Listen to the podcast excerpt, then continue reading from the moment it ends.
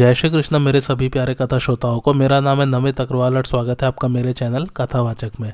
पिछली कथा में हम लोगों ने पढ़ा था कि श्री कृष्ण जी ने तृणावर्त, उत्कच और पूतना का वध कर दिया था और उसके पश्चात श्री जनक जी ने नारा जी से पूछा था कि नंद जी और यशोदा जी ने ऐसा कौन सा महान तप किया था जिसके प्रभाव से भगवान श्री कृष्ण उनके यहाँ पुत्र रूप में पैदा हुए थे।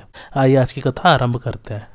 श्री नारद जी ने कहा, आठ वसुओं में प्रधान जो द्रोण नामक वसु है, उनकी स्त्री का नाम धरा है। इन्हें संतान नहीं थी। वे भगवान श्री विष्णु के परम भक्त थे, देवताओं के राज्य का भी पालन करते थे। एक समय पुत्र की अभिलाषा होने पर ब्रह्मा जी के आदेश से वे अपनी सहधर्मिणी धरा के साथ तप करने के लिए मंदराचल पर्वत पर गए। वहाँ दोनों दंपति कंद मूल एवं फल खाकर अथवा सूखे पत्ते चबाकर तपस्या करते थे। बाद में जल के आधार पर उनका जीवन चलने लगा। तदंतर उन्होंने जल पीना भी बंद कर दिया। इस प्रकार जन शून्य देश में उनकी तपस्या चलने लगी। उन्हें तप करते जब दस करोड़ वर्ष बीत गए। तब ब्रह्मा जी प्रसन्न होकर आए और बोले, वर मांगो। उस समय उनके ऊपर दीम के चढ़ गई थी। अतः उन्हें हटाकर द्रोड़ अपनी पत्नी के साथ बाहर निकले। उन्होंने ब्रह्मा जी को प्रणाम किया और विधिवत उनकी पूजा की। उनका मन आनंद से उल्लसित हो उठा। वे उन प्रभु से बोले, ब्रह्मन परिपूर्णतम जनार्दन भगवान श्री कृष्ण मेरे पुत्र हो जाएँ और उनमें हम दोनों की प्रेम, लक्षणा, भक्ति सदा बनी रहे, जिसके प्रभाव से मनुष्य दुर्लंघे भव सागर को सहज ही पार कर जाता है। हम दोनों तपस्वी जनों को दूसरा कोई वर अभिलाषित नहीं है। ब्रह्मा जी बोले, तुम लोगों ने मुझसे जो वर मांगा है, वह कठिनाई से पूर्ण होने वाला और अत्यंत दुर्लभ है। फिर भी दूसरे जन्म में तुम लोगों की अभिलाषा पूरी होगी। नाराजी जी कहते हैं, राजन, वे द्रोण ही इस पृथ्वी पर नंद हुए और धरा ही यशोदा नाम से विख्यात हुई। ब्रह्मा जी की वाणी सत्य करने के लिए भगवान श्री कृष्ण पिता वसुदेव जी की पूरी मथुरा से व्रज में पधारे थे। भगवान श्री कृष्ण का शुभ चरित्र सुधा निर्मित खांड से भी अधिक मीठा है। गंधमादन पर्वत के शिखर पर भगवान नर नारायण के श्री मुख से मैंने इसे सुना है। उनकी कृपा से मैं कृतार्थ हो गया। वही कथा मैंने तुमसे कही है, अब और क्या सुनना चाहते हो? जनक जी ने कहा महामुने शिशु रूपधारी उन सनातन पुरुष भगवान श्री हरि ने बलराम जी के साथ कौन कौन सी लीलाएँ की, यह मुझे बताइए। नाराज़ जी ने कहा, राजन, एक दिन वसुदेव जी के भेजे हुए महामुनि गर्गाचार्य अपने शिष्यों के साथ नंद भवन में पधारे। नंद जी ने पाद्य आदि उत्तम उपचारों द्वारा मुनिश्रेष्ठ गर्ग की विधिवत पूजा की और प्रदक्षिणा करके उन्हें साष्टांग प्रणाम किया। नंद जी बोले, आज हमारे पितर, देवता और अग्नि सभी संतुष्ट हो गए। आपके चरणों की धूली पड़ने से हमारा घर परम पवित्र हो गया। महामुने, आप मेरे बालक का नामकरण कीजिए।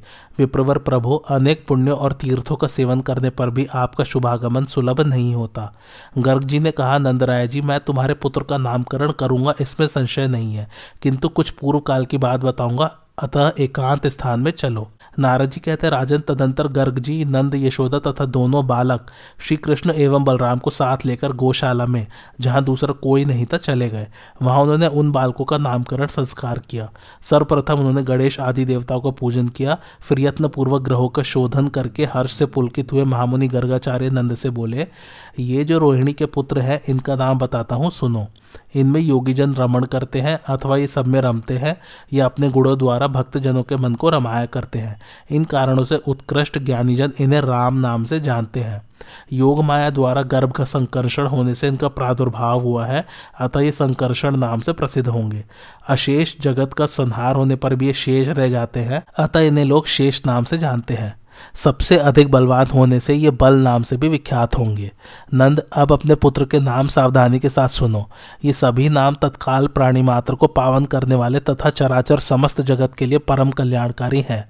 क का अर्थ है कमलाकांत रिकार का अर्थ है राम, श अक्षर षडविद ऐश्वर्य के स्वामी श्वेत दीप निवासी भगवान विष्णु का वाचक है, ड नरसिंह का प्रतीक है और अकार, अक्षर अग्निभुक अर्थात अग्नि रूप से भविष्य के भोक्ता अथवा अग्निदेव के रक्षक का वाचक है, तथा दोनों विसर्ग रूप बिंदु नर नारायण के बोधक है।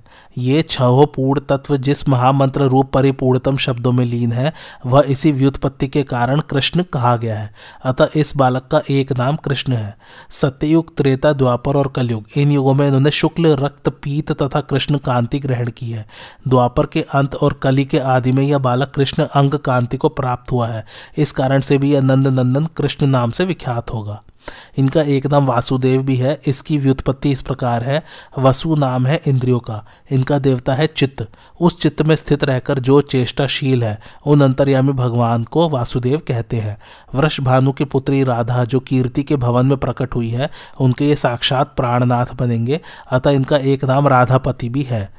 जो साक्षात परिपूर्णतम स्वयं भगवान श्री कृष्ण चंद्र है, असंख्य ब्रह्मांड जिनके अधीन है और जो गोलोक धाम में विराजते हैं, वे ही परम प्रभु तुम्हारे बालक रूप से प्रकट हुए हैं।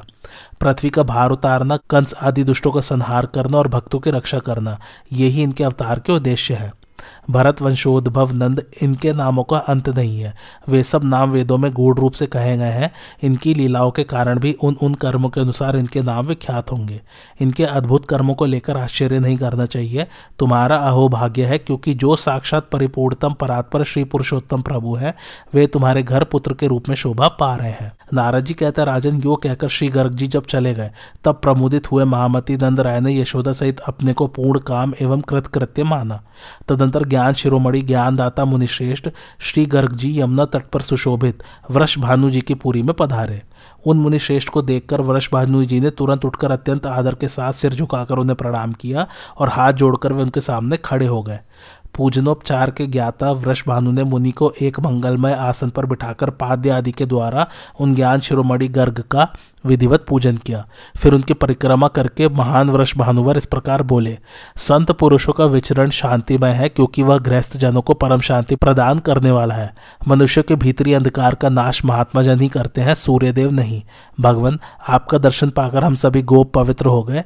भूमंडल पर आप जैसे साधु महात्मा पुरुष तीर्थों को भी पावन बनाने वाले होते हैं। मुनि, मेरे यहाँ एक कन्या हुई है जो मंगल की धाम है और जिसका राधिका नाम है। आप भली बात विचार कर यह बताने की कृपा कीजिए कि इसका शुभ विवाह किसके साथ किया जाए। सूर्य की भांति आप तीनों लोकों में विचरण करते हैं, आप दिव्य दर्शन है।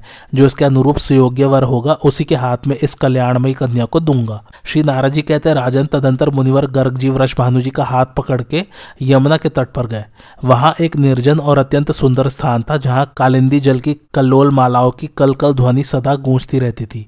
वहीं गोपेश्वर वृष भानु को बैठाकर धर्मज्ञ मुनीन्द्र गर्ग इस प्रकार कहने लगे वृष भानु जी, एक गुप्त बात है, यह तुम्हें किसी से नहीं कहनी चाहिए।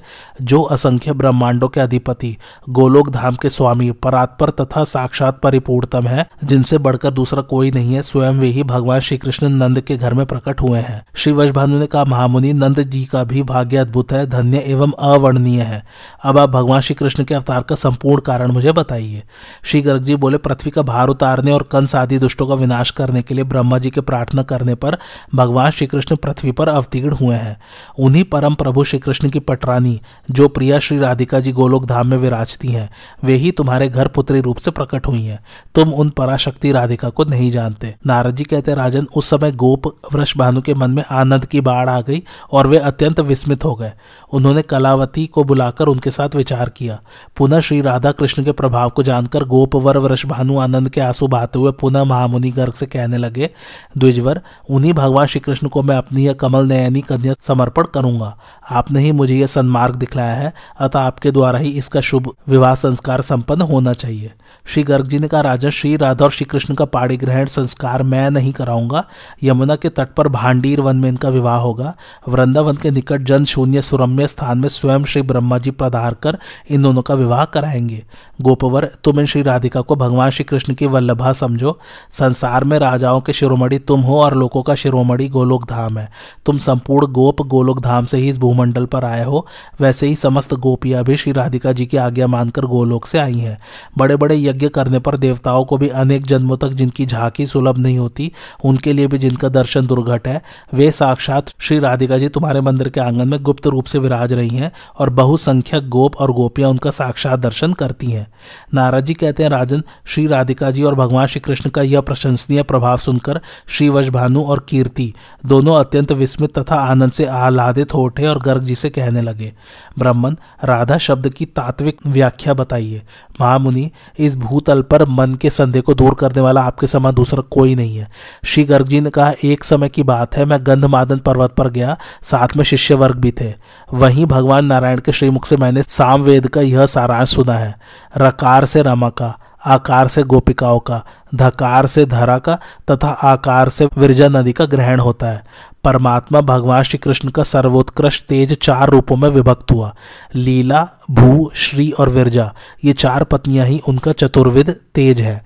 ये सबकी सब कुंज भवन में जाकर श्री राधिका जी के श्री विग्रह में लीन हो गई। इसलिए विज्ञजन श्री राधा को परिपूर्णतमा कहते हैं। गोप, जो मनुष्य बारंबार राधा कृष्ण के इस नाम का उच्चारण करते हैं, उन्हें चारों पदार्थ तो क्या, साक्षात भगवान श्री कृष्ण भी सुलभ हो जाते हैं। नाराज़ कहता राजन, उस समय भारिया सहित श्री वजभानु के आश्चर्य की सीमा न रही। श्री राधा कृष्ण के दिव्य प्रभाव को जानकर वे आनंद के मूर्तिमान विग्रह बन गए। इस प्रकार श्री वशभानु ने ज्ञान शिरोमणि श्री गर्ग जी की पूजा की, तब वे सर्वज्ञ एवं त्रिकालदर्शी मुनीन्द्र गर्ग स्वयं अपने स्थान को सिधारे। नारद जी कहते, राजन, एक दिन नंद जी अपने नंदन को अंक में लेकर लाड़ लड़ाते और गाय चराते हुए खीरक के पास से बहुत दूर निकल गए। धीरे धीरे भांडीर वन जा पहुँचे, जो कालिंदी नीर का स्पर्श करके बहने वाले तीरवर्ती शीतल समीर के झोंके से कंपित हो रहा था। थोड़ी ही देर में श्री कृष्ण की इच्छा से वायु का वेग अत्यंत प्रखर उठा। आकाश मेघों की घटा से आच्छादित हो गया। तमाल और कदम वृक्षों के पल्लव टूट टूट कर गिरने, उड़ने और अत्यंत भय का उत्पादन करने लगे। उस समय महान अंधकार छा गया। नंद नंदन रोने लगे। वे पिता की गोद में बहुत भयभीत दिखाई देने लगे। नंद को भी भय हो गया। वे शिशु को गोद में लिए परमेश्वर श्री हरि की शरण में गए। उसी क्षण करोड़ों सूर्यों के समूह की सी दिव्य दीप्ति उदित हुई, जो संपूर्ण दिशाओं में व्याप्त थी। वह क्रमशः निकट आती सी जान पड़ी। उस दीप्ति राशि के भीतर नौ नंदों के राजा ने वृष भानु नंदिनी श्री राधा को देखा। वे करोड़ों चंद्रमंडलों की कांति धारण किए हुए थी। उनके श्री अंगों पर आदिवर्ण नील रंग के सुंदर वस्त्र शोभा पा रहे थे। चरण प्रांत में मंजीरों की धीर ध्वनि से युक्त नुपुरों का अत्यंत मधुर शब्द हो रहा था। श्री राधा के दिव्य तेज से अभिभूत हो, नंद ने तत्काल उनके सामने मस्तक झुकाया और हाथ जोड़कर कहा, राधे, ये साक्षात पुरुषोत्तम है और तुम इनकी मुख्य प्राण वल्लभा हो। यह गुप्त रहस्य मैं गर्ग जी के मुख से सुनकर जानता हूँ। राधे, अपने प्राणनाथ को मेरे अंग से ले लो। ये बादलों की गर्जना से डर गए हैं। इन्होंने लीलावश या प्रकृति के गुणों को स्वीकार किया है। इसलिए इनके विषय में इस प्रकार भयभीत होने की बात कही गई है। देवी, मैं तुम्हें नमस्कार करता हूँ। तुम इस भूतल पर मेरी यथेष्ट रक्षा करो। तुमने कृपा करके ही मुझे दर्शन दिया है। वास्तव में तो तुम सब लोगों के लिए दुर्लभ हो। श्री राधा ने कहा, नंद जी, तुम ठीक कहते हो, मेरा दर्शन दुर्लभ ही है। आज तुम्हारे भक्ति भाव से प्रसन्न होकर ही मैंने तुम्हें दर्शन दिया है। श्री नंद बोले, देवी, यदि वास्तव में तुम मुझ पर प्रसन्न हो तो तुम दोनों प्रिय प्रियतम के चरणार विंदों में मेरी सुदृढ़ भक्ति बनी रहे। साथ ही तुम्हारी भक्ति से भरपूर साधु संतों का संग मुझे सदा मिलता रहे। प्रत्येक युग में उन संत महात्माओं के चरणों में मेरा प्रेम बना रहे। नाराज़ जी कहते, राजन, तब तथास्तु कहकर श्री राधा ने नंद जी की गोद से अपने प्राणनाथ को दोनों हाथों में ले लिया। फिर जब नंद राय जी उन्हें प्रणाम करके वहाँ से चले गए। तब श्री राधिका जी भांडीर वन में गई। पहले गोलोक धाम से जो पृथ्वी देवी इस भूतल पर उतरी थी, वे उस समय अपना दिव्य रूप धारण करके प्रकट हुई। उक्त धाम में जिस तरह पद्म रागमणि से जटित सुवर्णमय भूमि शोभा पाती है, उसी तरह इस भूतल पर भी व्रज मंडल में उस दिव्य भूमि का तक्षण अपने संपूर्ण रूप से आविर्भाव हो गया। वृंदावन काम पूर्वक दिव्य वृक्षों के साथ अपना दिव्य रूप धारण करके शोभा पाने लगा। दिव्य धाम की शोभा का अवतरण होते ही साक्षात पुरुषोत्तम उत्तम घनश्याम भगवान श्री कृष्ण किशोरावस्था के अनुरूप दिव्य देह धारण करके श्री राधा के सम्मुख खड़े हो गए। उनके श्री अंगों पर पीताम्बर शोभा पा रहा था। कौस्तुभ मणि से विभूषित हो हाथ में वंशी धारण किए, वे नंद नंदन राशि राशि कामदेवों को मोहित करने लगे। उन्होंने हँसते हुए प्रियतमा का हाथ अपने हाथ में थाम लिया और उनके साथ विवाह मंडप में प्रविष्ट हुए। उस मंडप में विवाह की सब सामग्री संग्रह करके रखी गई थी। मेखला, कुशा सप्त मृतिका और जल से भरे कलश आदि उस मंडप की शोभा बढ़ा रहे थे।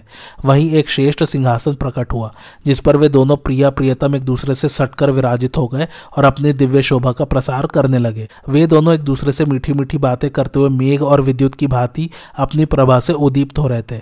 उसी समय देवताओं में श्रेष्ठ विधाता भगवान ब्रह्मा आकाश से उतरकर परमात्मा श्री कृष्ण के सम्मुख आए और उन्होंने के चरणों में प्रणाम करके हाथ जोड़ कमनीय वाणी द्वारा चारों मुखों से मनोहर स्तुति करने लगे। नाराजी कहते राजन, स्तुति करके ब्रह्मा जी ने उठकर कुंड में अग्नि प्रज्वलित की और अग्निदेव के सम्मुख बैठे हुए उन दोनों प्रिया, प्रियतम के वैदिक विधान से पाणी ग्रहण संस्कार की विधि पूरी की। यह सब करके ब्रह्मा जी ने खड़े होकर श्री हरि और राधिका जी से अग्निदेव की सात परिक्रमाएँ करवाई। तदंतर उन दोनों को प्रणाम करके वेद वेत्ता विधाता ने उन दोनों से सात मंत्र पढ़वाए। उसके बाद श्री कृष्ण के वक्ष स्थल पर श्री राधिका का हाथ रखवाकर और श्री कृष्ण का हाथ श्री राधिका के पृष्ठ देश में स्थापित करके विधाता ने उनसे मंत्रों का उच्च स्वर से पाठ करवाया। उन्होंने राधा के हाथों से श्री कृष्ण के कंठ में एक केसर युक्त माला पहनाई, जिस पर भ्रमर गुंजार कर रहे थे। इसी तरह श्री कृष्ण के हाथों से भी वृष भानु नंदिनी के गले में माला पहनवाकर वेदज्ञ ब्रह्मा जी ने उन दोनों से अग्निदेव को प्रणाम करवाया और सुंदर सिंहासन पर उन अभिनव दंपत्ति को बिठाया। वे दोनों हाथ जोड़े मौन रहे। पितामह ने उन दोनों से पाँच मंत्र पढ़वाए और जैसे पिता अपनी पुत्री का सुयोग्य वर के हाथ में दान करता है, उसी प्रकार उन्होंने श्री राधा को श्री कृष्ण के हाथ में सौंप दिया। राजन, उस समय देवताओं ने फूल बरसाए और विद्याधरियों के साथ देवांगनाओं ने नृत्य किया। गंधर्वों, विद्याधरों, चारणों और किन्नरों ने मधुर स्वर से श्री कृष्ण के लिए सुमंगल गान किया। मृदंग वीड़ा मूर्चंग वेणु, शंख, नगाड़े दुंदुभी तथा करताल आदि बाजे बजने लगे तथा आकाश में खड़े हुए श्रेष्ठ देवताओं ने मंगल शब्द का उच्च स्वर से उच्चारण करते हुए बारंबार जय जयकार किया। इस अवसर पर श्री हरि ने विधाता से कहा, ब्राह्मण, आप अपनी इच्छा के अनुसार दक्षिणा बताइए। तब ब्रह्मा जी ने श्री हरि से इस प्रकार कहा, प्रभु, मुझे अपने युगल चरणों की भक्ति ही दक्षिणा के रूप में प्रदान कीजिए। श्री हरि ने तथास्तु कहकर उन्हें अभीष्ट वरदान दे दिया। तब ब्रह्मा जी ने श्री राधिका के मंगलमय युगल चरणार विंदों को दोनों हाथों और मस्तक से बारंबार प्रणाम करके अपने धाम को प्रस्थान किया। उस समय प्रणाम करके जाते हुए ब्रह्मा जी के मन में अत्यंत हर्षोल्लास छा रहा था। तदंतर निकुंज भवन में प्रियतमा द्वारा अर्पित दिव्य मनोरम चतुर्विध अन्न परमात्मा श्री हरि ने हँसते हँसते ग्रहण किया और श्री राधा ने भी श्री कृष्ण के हाथों से चतुर्विध अन्न ग्रहण करके उनकी दी हुई पान सुपारी भी खाई। इसके बाद श्री हरि अपने हाथ से प्रिया का हाथ पकड़कर कुंज की ओर चले। वे दोनों मधुर आलाप करते तथा वृंदावन यमुना तथा वन की लताओं को देखते हुए आगे बढ़ने लगे।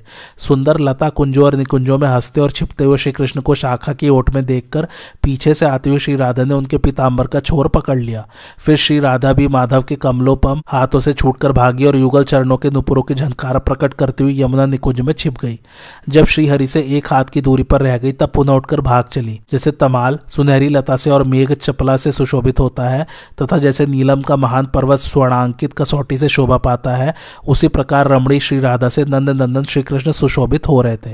रास रंग स्थली के निर्जन प्रदेश में पहुंचकर श्री हरि ने श्री राधा के साथ रास का रस लेते हुए लीला रमण किया। भ्रमरों और मयूरों के कल कुंजन से मुखरित लताओं वाले वृंदावन में वे दूसरे कामदेव की भांति विचर रहे थे। परमात्मा श्री कृष्ण हरि ने, जहाँ मत वाले भ्रमर गुंजारव करते थे, बहुत से झरने तथा सरोवर जिनकी शोभा बढ़ाते थे और जिनमें दीप्तिमती, लता वल्लरियाँ प्रकाश फैलाती थी, गोवर्धन की उन कंदराओं में श्री राधा के साथ नृत्य किया। तत्पश्चात श्री कृष्ण ने यमुना में प्रवेश करके व्रजभानु नंदिनी के साथ विहार किया। वे यमुना जल में खिले हुए लक्ष्य दल कमल को राधा के हाथ से छीनकर भाग चले। तब श्री राधा ने भी हँसते हँसते उनका पीछा किया और उनका पीताम्बर वंशी तथा बेद की छड़ी अपने अधिकार में कर ली। श्री हरि कहने लगे मेरी बांसुरी दे दो। तब राधा ने उत्तर दिया मेरा कमल लौटा दो। तब देवेश्वर श्री कृष्ण ने उन्हें कमल दे दिया। फिर राधा ने भी पीताम्बर वंशी और बेत श्रीहरि के हाथ में लौटा दिए। इसके बाद फिर यमुना के किनारे उनकी मनोहर लीलाएँ होने लगी।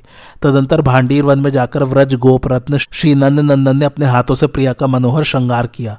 उनके मुख पर पत्र रचना की, दोनों पैरों में महावर लगाया, नेत्रों में काजल की पतली रेखा खींच दी, तथा उत्तम उत्तम रत्नों और फूलों से भी उनका श्रृंगार किया। इसके बाद जब श्री राधा भी श्रीहरि को श्रृंगार धारण कराने के लिए उद्यत हुई, उसी समय श्रीकृष्ण अपने अपने किशोर रूप को त्याग कर छोटे से बालक बन गए। नंद ने जिस शिशु को जिस रूप में राधा के हाथों में दिया था, उसी रूप में वे धरती पर लौटने और भय से रोने लगे। श्रीहरि को इस रूप में देखकर श्री राधिका भी तत्काल विलाप करने लगी और बोली, हरे, मुझ पर माया क्यों फैलाते हो? इस प्रकार विषादग्रस्त होकर रोती हुई श्री राधा से सहसा आकाशवाणी ने कहा, राधे, इस समय सोच न करो, तुम्हारा मनोरथ कुछ काल के पश्चात पूर्ण होगा। यह सुनकर श्री राधा शिशु रूपधारी श्री कृष्ण को लेकर तुरंत व्रजराज की धर्म पत्नी यशोदा जी के घर गई और उनके हाथ में बालक को देकर बोली, आपके पतिदेव ने मार्ग में इस बालक को मुझे दे दिया था। उस समय नंद गृहिणी ने श्री राधा से कहा वृष भानु नंदनी राधे, तुम धन्य हो क्योंकि तुमने इस समय जबकि आकाश मेघों की घटा से आच्छन्न है। वन के भीतर भयभीत हुए मेरे नंद से लाला की पूर्णतया रक्षा की है। यो कहकर नंद रानी ने श्री राधा का भलीभांति सत्कार किया और उनके सदगुणों की प्रशंसा की। इससे व्रजभानु नंदिनी श्री राधा को बड़ी प्रसन्नता हुई। वे यशोदा जी के आज्ञा ले धीरे धीरे अपने घर चली गई। राजन इस प्रकार श्री राधा के विवाह की परम मंगलमयी गुप्त कथा का यहाँ वर्णन किया गया। जो लोग इसे सुनते पढ़ते अथवा सुनाते हैं, उन्हें कभी पापों का स्पर्श नहीं प्राप्त होता। नारद जी कहते हैं, राजन तदंतर बलराम और श्री कृष्ण दोनों गौर, श्याम, मनोहर बालक विविध लीलाओं से नंद भवन को अत्यंत सुंदर एवं आकर्षक बनाने लगे। मिथिलेश्वर, वे दोनों हाथों और घुटनों के बल से चलते हुए और मीठी तोतली बोली बोलते हुए थोड़ी समय में व्रज में इधर उधर डोलने लगे। माता यशोदा रोहिणी के द्वारा लालित पालित वे दोनों शिशु कभी माताओं की गोद से निकल जाते और कभी पुनः उनके अंग में आ बैठते थे। माया से बाल रूप धारण करके त्रिभुवन को मोहित करने वाले वे दोनों भाई राम और श्याम इधर उधर मंजीर और करधनी की झंकार फैलाते फिरते थे। माता यशोदा व्रज बालकों के साथ आँगन में खेलते लौटते तथा धूल लग जाने से धूसर अंग वाले अपने लाला की गोद में लेकर बड़े आदर से झाड़ती पूछती थी। श्री कृष्ण दोनों हाथ और घुटनों के बल चलते हुए पुनः आँगन में चले आते और वहाँ से फिर माता की गोद में आ जाते थे। इस तरह वे व्रज में सिंह शावक की भांति लीला कर रहे थे। नंदराय जी के गृह द्वार पर कृत्रिम सिंह की मूर्ति देखकर भयभीत की तरह जब श्री कृष्ण पीछे लौट पड़ते, तब यशोदा जी अपने लाला को गोद में उठाकर घर के भीतर चली जाती थी। उस समय गोपिया व्रज में दया से द्रवित, हृदय हुई यशोदा जी से इस प्रकार कहती थी सुबह तुम्हारा लाला खेलने के लिए बड़ी चपलता दिखाता है। इसकी बाल के लिए अत्यंत मनोहर है। ऐसा न हो कि इसे किसी की नज़र लग जाए। अतः तुम इस काक पक्षधारी दूध मुहे बालक को आँगन से बाहर मत निकलने दिया करो। देखो ना, इसके ऊपर के दो दांत ही पहले निकले हैं, जो मामा के लिए दोष कारक है। यशोदा जी, तुम्हारे इस बालक के भी कोई मामा नहीं है। इसलिए विघ्न निवारण के हेतु तुम्हें दान करना चाहिए। गौ, ब्राह्मण, देवता, साधु, महात्मा तथा वेदों की पूजा करनी चाहिए। नाराजी कहते हैं, राजन, तब से यशोदा, रोहिणी जी पुत्रों के कल्याण कामना से प्रतिदिन वस्त्र, रत्न तथा नूतन अन्न का दान करने लगी। कुछ दिनों बाद सिंह शावक की भांति दिखने वाले राम और कृष्ण दोनों बालक कुछ बड़े होकर गोष्ठों में अपने पैरों के बल से चलने लगे। श्री दामा और सुबल, आदि व्रज बालक सखाओं के साथ यमुना जी के शुभ्र वालुकामय तट पर कौतूहल पूर्वक लौटते हुए राम और श्याम नील सघन तमालों से घिरे और कदम कुंज की शोभा से विलासित कालिंदी तटवर्ती उपवन में विचरने लगे। श्रीहरि अपनी बाल लीला से गोप गोपियों को आनंद प्रदान करते हुए सखाओं के साथ घरों में जा जाकर माखन और घृत की चोरी करने लगे।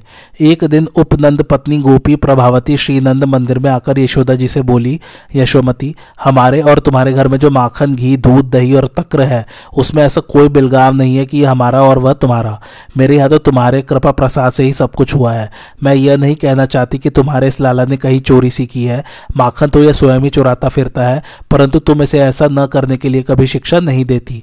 एक दिन जब मैंने शिक्षा दी तो तुम्हारा यह ढीठ बालक मुझे गाली देकर मेरे आँगन से भाग निकला। यशोदा जी, व्रजराज का बेटा होकर यह चोरी करे यह उचित नहीं है। किंतु मैंने तुम्हारे गौरव का ख्याल करके इसे कभी कुछ नहीं कहा है। नाराजी कहते हैं राजन प्रभावती की बात सुनकर नंद गेहिनी यशोदा ने बालक को डांट बताई और बड़े प्रेम से सांत्वना पूर्वक प्रभावती से कहा, बहन, मेरे घर में करोड़ों गाय हैं, इस घर की धरती सदा गोरस से भीगी रहती है।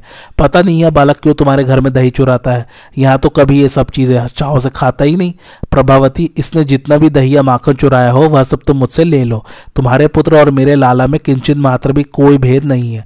यदि तुम इसे माखन चुराकर खाते और मुख में माखन लपेटे हुए पकड़कर मेरे पास ले आओगी तो मैं इसे अवश्य ताड़ना दूँगी, डांटूँगी और घर में बाँध रखूँगी। नाराज़ जी कहते राजन यशोदा जी की यह बात सुनकर गोपी प्रभावती प्रसन्नता पूर्वक अपने घर लौट आई। एक दिन श्री कृष्ण समवयस्क बालकों के साथ फिर दही चुराने के लिए उसके घर में गए। घर की दीवार के पास सटकर एक हाथ से दूसरे बालक का हाथ पकड़े धीरे धीरे घर में घुसे। छीके पर वह रखा हुआ गोरस हाथ से पकड़ में नहीं आ सकता। यह देख श्री हरि ने स्वयं एक ओखली के ऊपर पीढ़ा रखा। उस पर कुछ ग्वाल बालों को खड़ा किया और उनके सहारे आप ऊपर चढ़ गए। तो भी छीके पर रखा हुआ गोरस अभी और ऊँचे कद के मनुष्य से ही प्राप्त किया जा सकता था, इसलिए वे उसे न पा सके। तब श्री दामा और सुबल के साथ उन्होंने मटके पर डंडे से प्रहार किया। दही का बर्तन फूट गया और सारा गव्य पृथ्वी पर बह चला। तब बलराम सहित माधव ने ग्वाल बालों और बंदरों के साथ वह मनोहर दही जी भरकर खाया। भांड के फूटने की आवाज़ सुनकर गोपी प्रभावती वहाँ आ पहुँची। अन्य सब बालक तो वहाँ से भाग निकले, किंतु श्री कृष्ण का हाथ उसने पकड़ लिया। श्री कृष्ण भयभीत से होकर मिथ्या आँसू बहाने लगे। प्रभावती उन्हें लेकर नंद भवन की ओर चली। सामने नंद राय जी खड़े थे। उन्हें देखकर प्रभावती ने मुख पर घूंघट डाल दिया। श्रीहरि सोचने लगे, इस तरह जाने पर माता मुझे अवश्य दंड देगी। अतः उन स्वच्छंद गति परमेश्वर ने प्रभावती के ही पुत्र का रूप धारण कर लिया। रोज से भरी हुई प्रभावती यशोदा जी के पास शीघ्र जाकर बोली, इसने मेरा दही का बर्तन फोड़ दिया और सारा दही लूट लिया। यशोदा जी ने देखा, यह तो इसी का पुत्र है। तब वे हस्ती उस गोपी से बोली, पहले अपने मुख से घूंघट तो हटाओ, फिर बालक के दोष बताना। यदि इस तरह झूठे ही दोष लगाना है तो मेरे नगर से बाहर चली जाओ। क्या तुम्हारे पुत्र की हुई चोरी मेरे बेटे के माथे मर दी जाएगी? तब लोगों के बीच ल जाते हुए प्रभावती ने अपने मुँह से घूंघट को हटाकर देखा तो उसे अपना ही बालक दिखाई दिया। उसे देखकर वह मनी मन चकित होकर बोली, अरे निगोड़े तू कहाँ से आ गया? मेरे हाथ में तो व्रज का सार सर्वस्व था। इस तरह बड़बड़ाते हुए वह अपने बेटे को लेकर नंद भवन से बाहर चली गई। यशोदा, रोहिणी, नंद, बलराम तथा अन्य अन्य गोप और गोपांगनाएँ हंसने लगी और बोली, अहो, व्रज में तो बड़ा भारी अन्याय दिखाई देने लगा है। उधर भगवान बाहर की गली में पहुंचकर फिर नंद नंदन बन गए और संपूर्ण शरीर से धृष्टता का परिचय देते हुए चंचल नेत्र मटकाकर ज़ोर ज़ोर से हँसते हुए उस गोपी से बोले अरे गोपी, यदि फिर कभी तू मुझे पकड़ेगी तो आपकी बार मैं तेरे पति का रूप धारण कर लूँगा। इसमें संशय नहीं है। नारद जी कहते राजन, यह सुनकर वह गोपी आश्चर्य से चकित तो अपने घर चली गई। उस दिन से सब घरों की गोपियाँ लाज के मारे श्री हरि का हाथ नहीं पकड़ती थी। आज की कथा ये समाप्त होती। कैसी लगे आप लोग को मेरी कथा, मुझे कमेंट करके ज़रूर बताइए। और मेरे चैनल कथावाचक को लाइक, शेयर और सब्सक्राइब ज़रूर कीजिए। थैंक्स फॉर वॉचिंग धन्यवाद।